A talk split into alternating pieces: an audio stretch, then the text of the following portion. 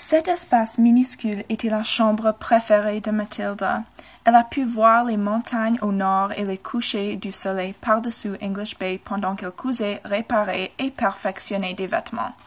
L'alcôve aurait aussi donné sur les érables cappadociens sur les boulevards, un résultat du plantage d'arbres et l'arrangement du quadrillage de la rue en environ 1889 jusqu'à 1890.